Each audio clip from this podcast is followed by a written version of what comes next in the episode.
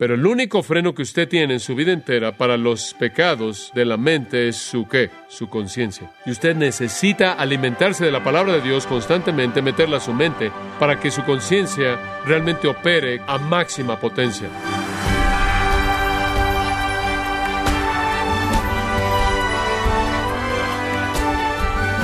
Nos gozamos con su compañía el día de hoy en Gracia a Vosotros con el pastor John MacArthur. Si usted es padre de familia, al observar el crecimiento de sus hijos, sabrá lo poderosa que es la mente humana para aprender y aún para dar lugar o fabricar el pecado. ¿Cómo podemos mantener nuestros pensamientos puros? El día de hoy, el pastor John MacArthur, en la voz del pastor Luis Contreras, nos enseñará cómo evitar los pensamientos pecaminosos y guiar nuestra mente a la pureza en la serie Enfrentando pecados de la mente en Gracia a Vosotros. Primer capítulo de 2 Corintios y el texto ahí que sigue, comenzando en el capítulo 1, versículo 15. Pablo escribe, porque nuestra gloria es esta, el testimonio de nuestra conciencia, que con sencillez y sinceridad de corazón, no con sabiduría humana, sino con la gracia de Dios nos hemos conducido en el mundo y mucho más con vosotros.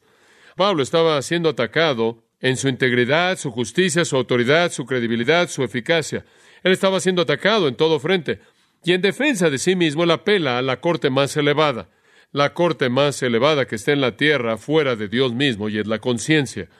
Él no pide el testimonio de otros hombres que vengan a ayudarle, no pide que algún grupo escribe una carta de recomendación. Él simplemente dice esto.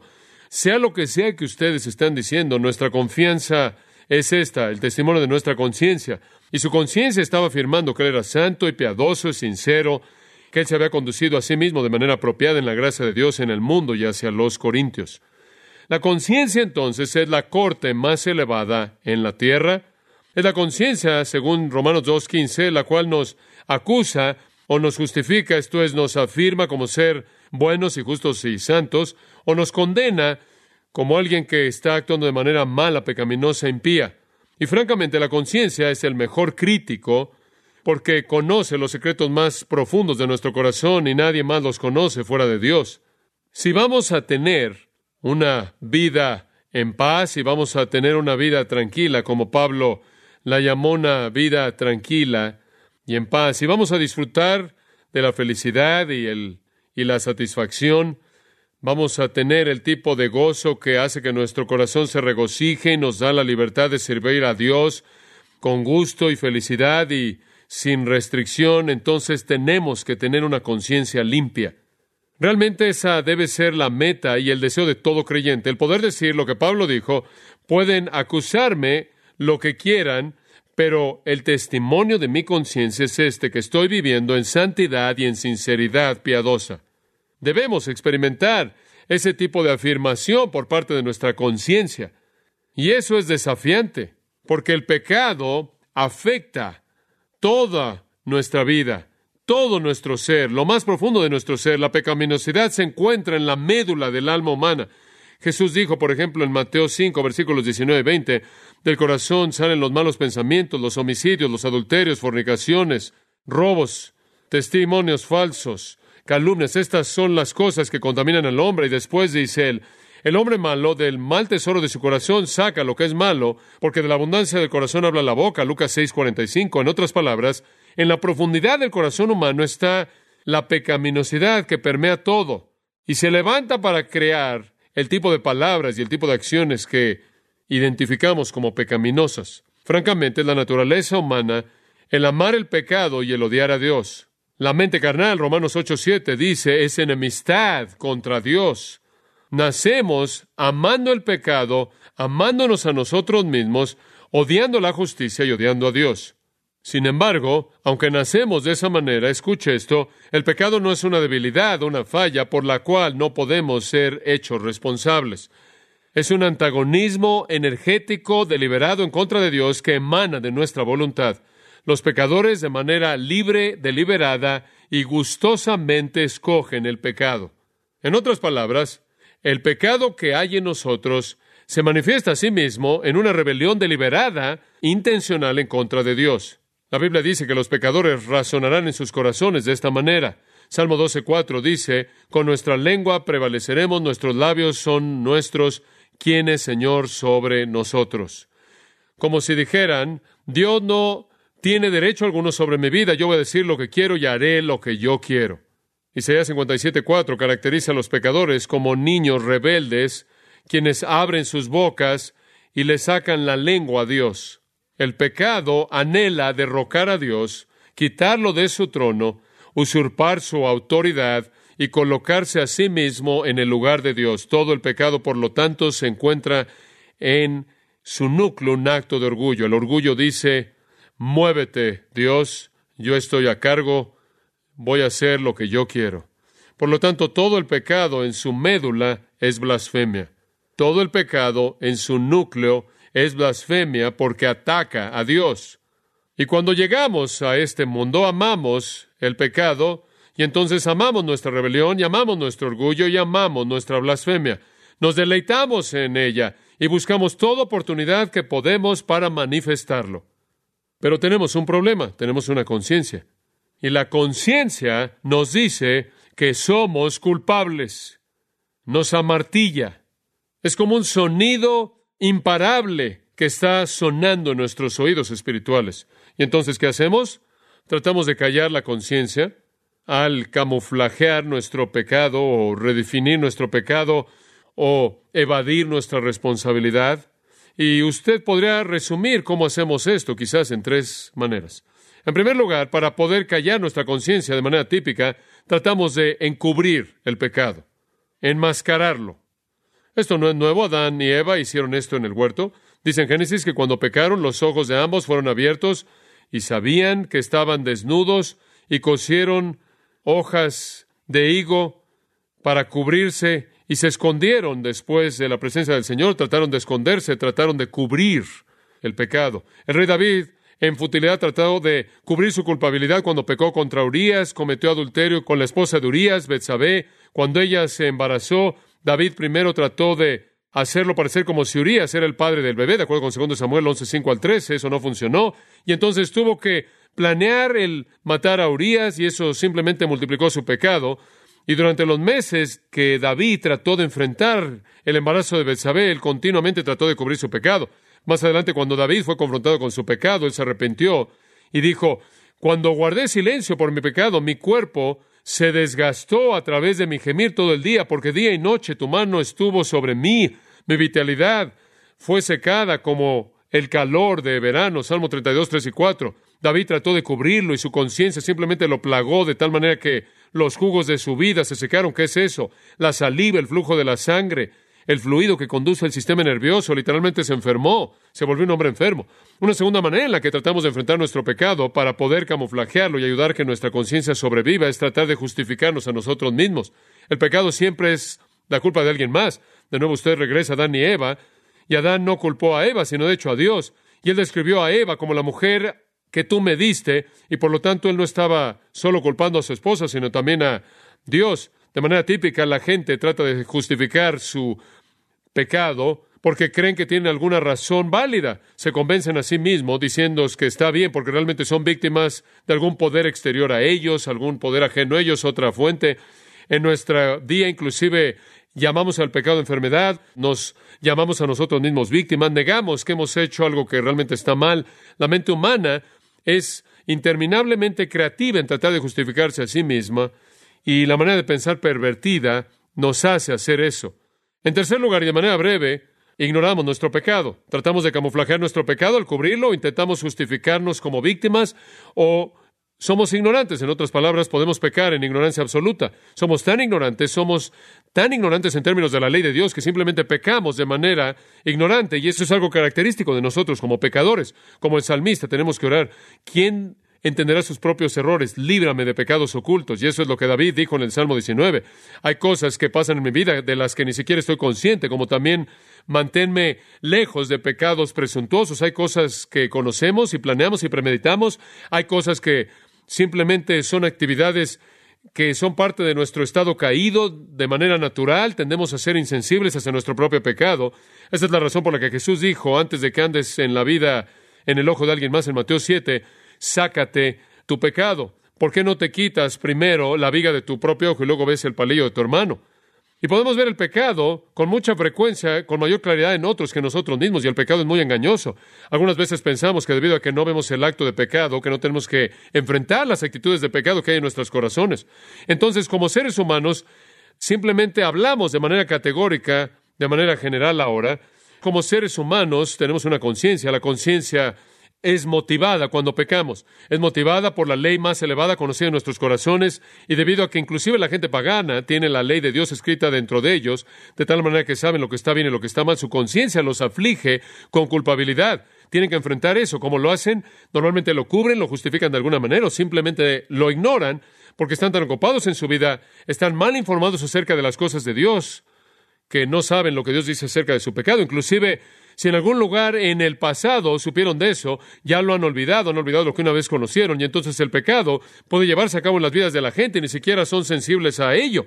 Se está volviendo ahora un patrón tal en su vida que ni siquiera lo identifican como pecado. Ahora, esa es una manera muy peligrosa de vivir, porque en últimas lo va a condenar a usted. En últimas lo va a enviar al infierno, porque usted está camuflajeando aquello que tiene que reconocer para venir al Salvador, ¿no es cierto?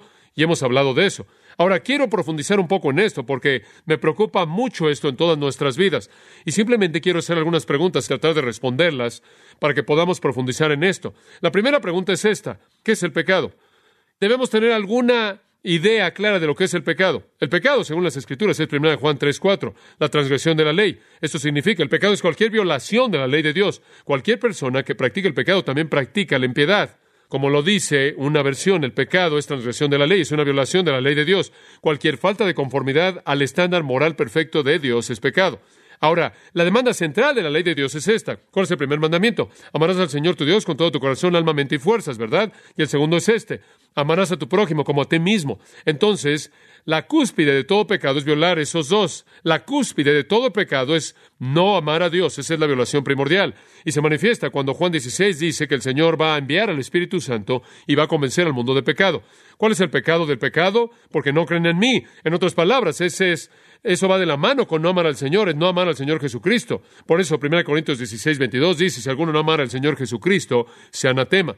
Entonces, el pecado definitivo, la cúspide del pecado, la suma del pecado es la falta de amor a Dios, falta de amor hacia Cristo. Esa es la cúspide de todo pecado, esa es la suma de toda la pecaminosidad. La mente carnal, Romanos 8, 7 de nuevo, no se sujeta a la ley de Dios y no puede. Entonces, una persona no regenerada no puede guardar la ley de Dios y por lo tanto él peca y peca y peca y peca. Y el pecado que guía el desfile es la falta de amor hacia Dios, la falta de amor hacia Cristo, y junto con ello, el amor que va de la mano hacia sí mismo, que se manifiesta en orgullo. Nuestro odio natural de la ley es tal que, inclusive sabiendo lo que la ley demanda, no hace nada sino motivar más desobediencia. Escuche lo que Pablo escribió. Las pasiones pecaminosas son despertadas por la ley, y no habría llegado a conocer el pecado fuera de la ley. No habría conocido acerca de la codicia si la ley no hubiera dicho no codiciarás, pero el pecado, tomando oportunidad a través del mandamiento, produjo en mí la codicia de todo tipo. Romanos 7, 5 al 7. Pablo dijo, leí acerca de un pecado y después supe lo que era y después me vi a mí mismo haciéndolo. En lugar de que la ley de Dios me ayude a derrotar el pecado, la ley de Dios simplemente despertó el pecado.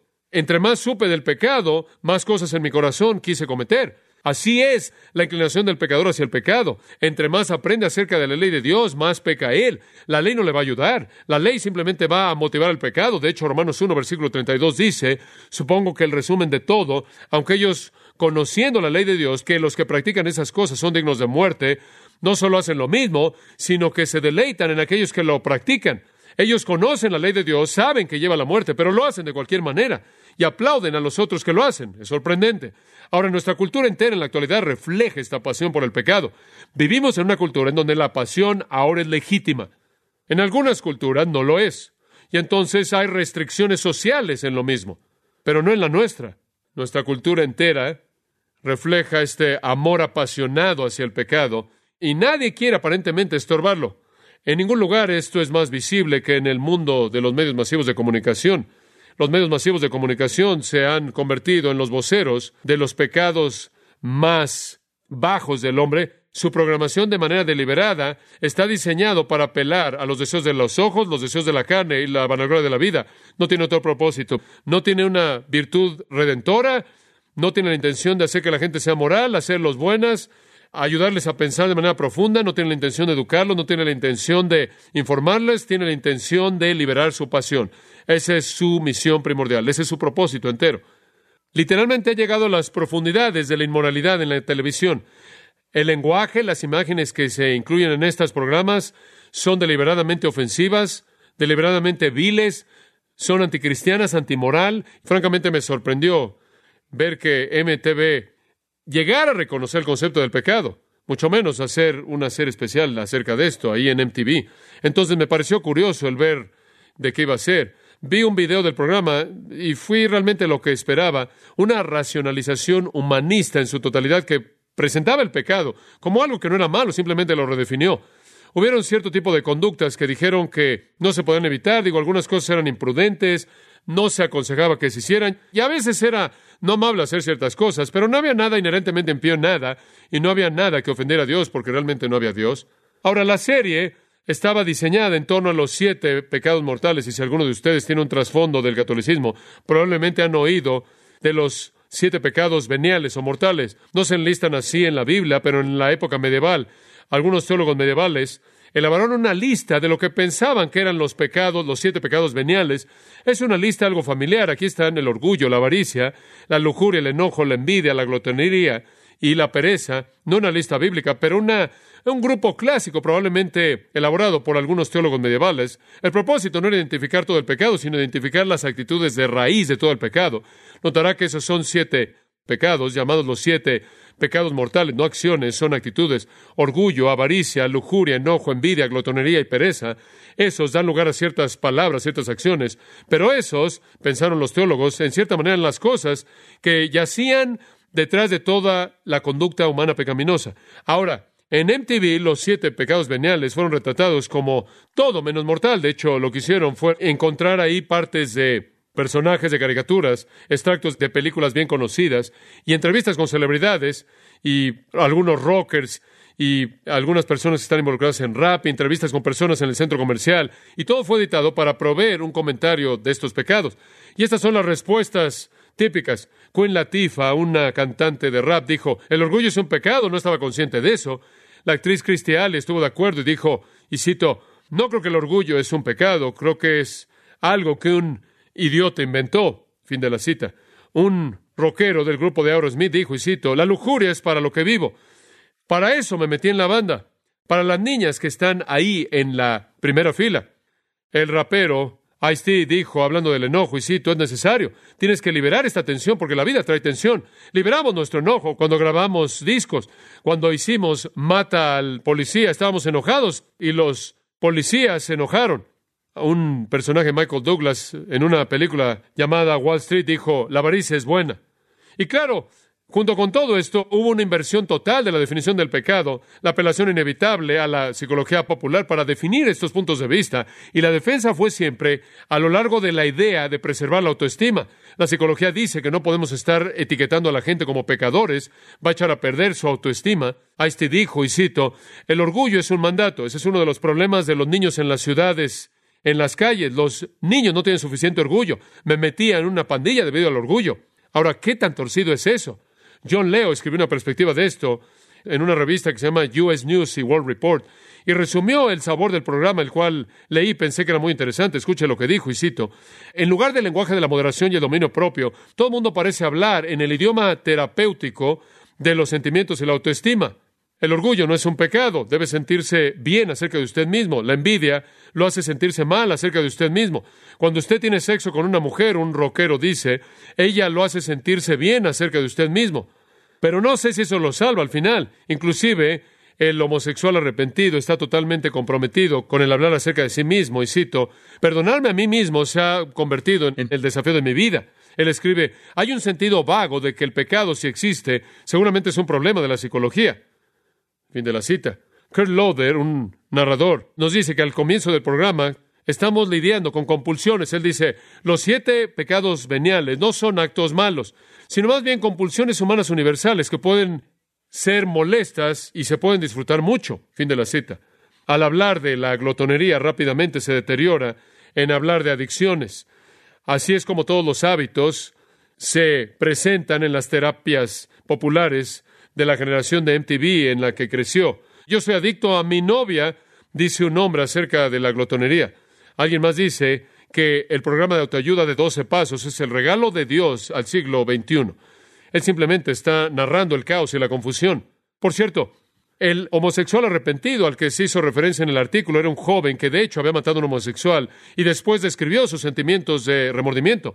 Él se preguntó si en algún momento podía ser perdonado. Entonces fue con un capellán, supongo en su cárcel, y el capellán le dijo que el perdón es posible, pero la única manera en la que él va a conocer perdón es si llega a sentirlo algún día. Y entonces él vive cada día para sentirse perdonado. Es triste. El pecado, de acuerdo con MTV, no está basado en estándares morales absolutos. En lugar de esto, es una cuestión de la preferencia de cada persona. En otras palabras, lo que es pecado para mí no puede ser pecado para usted. El programa de MTV termina con una apelación a la tolerancia universal. Y escuche esto. El verdadero peligro del pecado, de acuerdo con MTV, es cualquier cosa que daña su ego. Eso es pecado. Y ningún pecado, escuche esta, es tan malo como la actitud que mata el gozo de aquellos que creen que el pecado es un estándar absoluto que ofende a un Dios santo. Pensar eso es el peor pecado. Así de perversa es la cultura. Así de perversa se ha vuelto la cultura. La producción entera, la defensa entera del pecado me recuerda que vivimos en una cultura que ha sido entregada por Dios a sus propios deseos pecaminosos. La gente ama su pecado y van a ir a extremos para justificarlo y racionalizarlo. Y mientras hagan eso, se condenan a sí mismos, ¿no es cierto? Porque si usted no define la enfermedad apropiadamente, usted nunca va a llegar a la cura apropiada. Usted no puede llegar a la salvación a menos de que entienda el pecado. Obviamente, entonces, este tipo de manera de pensar es mortal y condenador para aquellos que son engañados por él. Pero también es verdad, y aquí es donde quiero avanzar, no nos queda mucho tiempo, este tipo de manera de pensar, y esto es lo que me preocupa, este tipo de manera de pensar ha invadido la manera de pensar de los cristianos, y así ha sido. Los cristianos han seguido esta redefinición de la cultura, de la conducta humana. Así también las iglesias. Las iglesias que antes no toleraban el adulterio, la fornicación, y la homosexualidad y la mentira, y el engañar y cualquier otro tipo de cosas, se han vuelto muy tolerantes en la actualidad. Las iglesias que antes querían confrontar el pecado ya no lo confrontan. Hemos seguido el juego psicológico de jugar a la autoestima y la edificación del ego. Esto es típico en todos los movimientos de la iglesia cristiana. No lo es en toda iglesia, pero ciertamente se encuentra en muchas iglesias. Y si usted habla en contra de eso, realmente usted es anatema. Le hemos permitido al mundo redefinir la ley moral de Dios, inclusive redefinir la naturaleza de Dios y hacerlo más tolerante del pecado, de lo que Él es.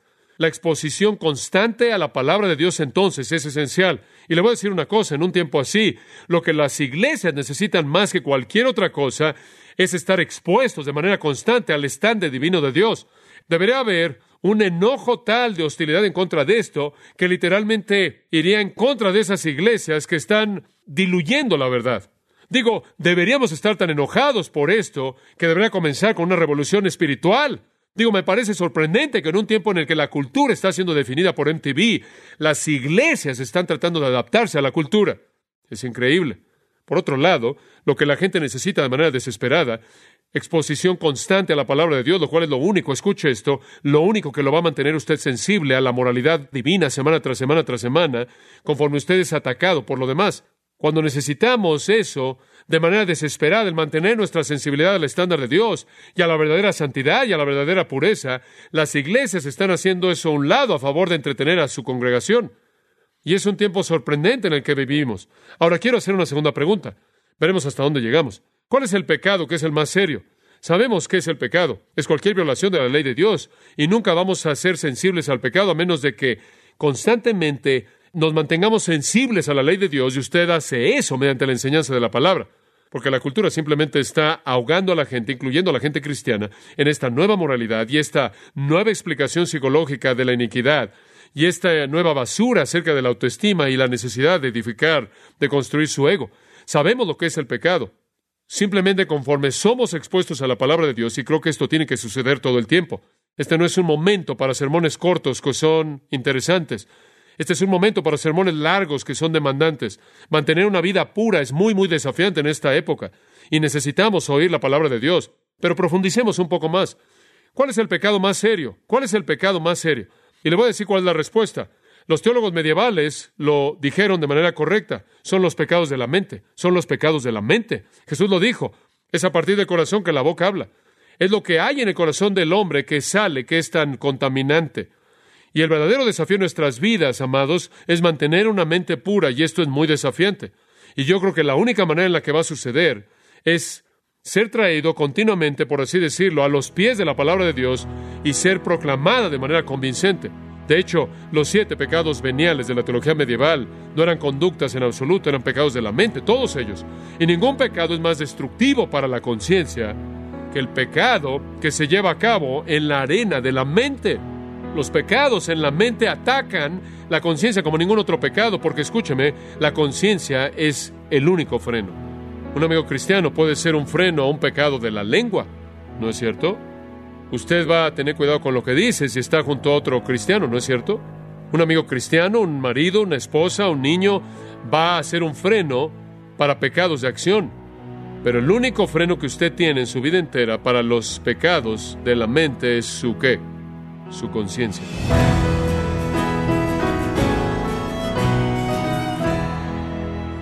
El pastor John MacArthur nos enseñó cómo eliminar pensamientos pecaminosos que causan estragos en nuestra vida espiritual.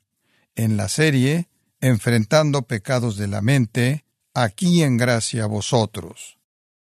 Estimado oyente, quiero recomendarle el libro El Corazón de la Biblia, en donde John MacArthur seleccionó versículos significativos que abarcan los grandes temas de la Biblia, para de ahí extraer principios fundamentales de la vida de todo creyente. Adquiéralos en gracia.org o en su librería cristiana más cercana. Recordándole que puede descargar todos los sermones de esta serie Enfrentando pecados de la mente, así como todos aquellos que ha escuchado en días, semanas o meses anteriores, animándole a leer artículos relevantes en nuestra sección de blogs, ambos en gracia.org. Si tiene alguna pregunta o desea conocer más de nuestro ministerio, como son todos los libros del pastor John MacArthur en español o los sermones en CD que también usted puede adquirir, escríbanos y por favor mencione la estación de radio por medio de la cual usted nos escucha en Gracia a Vosotros. Es importante conocer no solo el país y ciudad de donde usted nos escucha, sino también la radio. Para quienes contactan nuestro ministerio por primera vez, pueden solicitar una copia del mensaje de promoción sin costo alguno, un mensaje por oyente únicamente. Si usted vive en los Estados Unidos o Puerto Rico, escríbanos a Gracia a Vosotros, P.O. Box 4000, Panorama City, California, 91412. O puede escribirnos a través del siguiente correo electrónico, radio@gracia.org. Le damos las gracias por su tiempo y sintonía. En nombre del pastor John MacArthur y del personal, y le comento que estamos orando para que Dios continúe extendiendo su gracia en usted, mientras nos acompañe en la próxima edición, para continuar desatando la verdad de Dios un versículo a la vez, aquí en Gracia a Vosotros.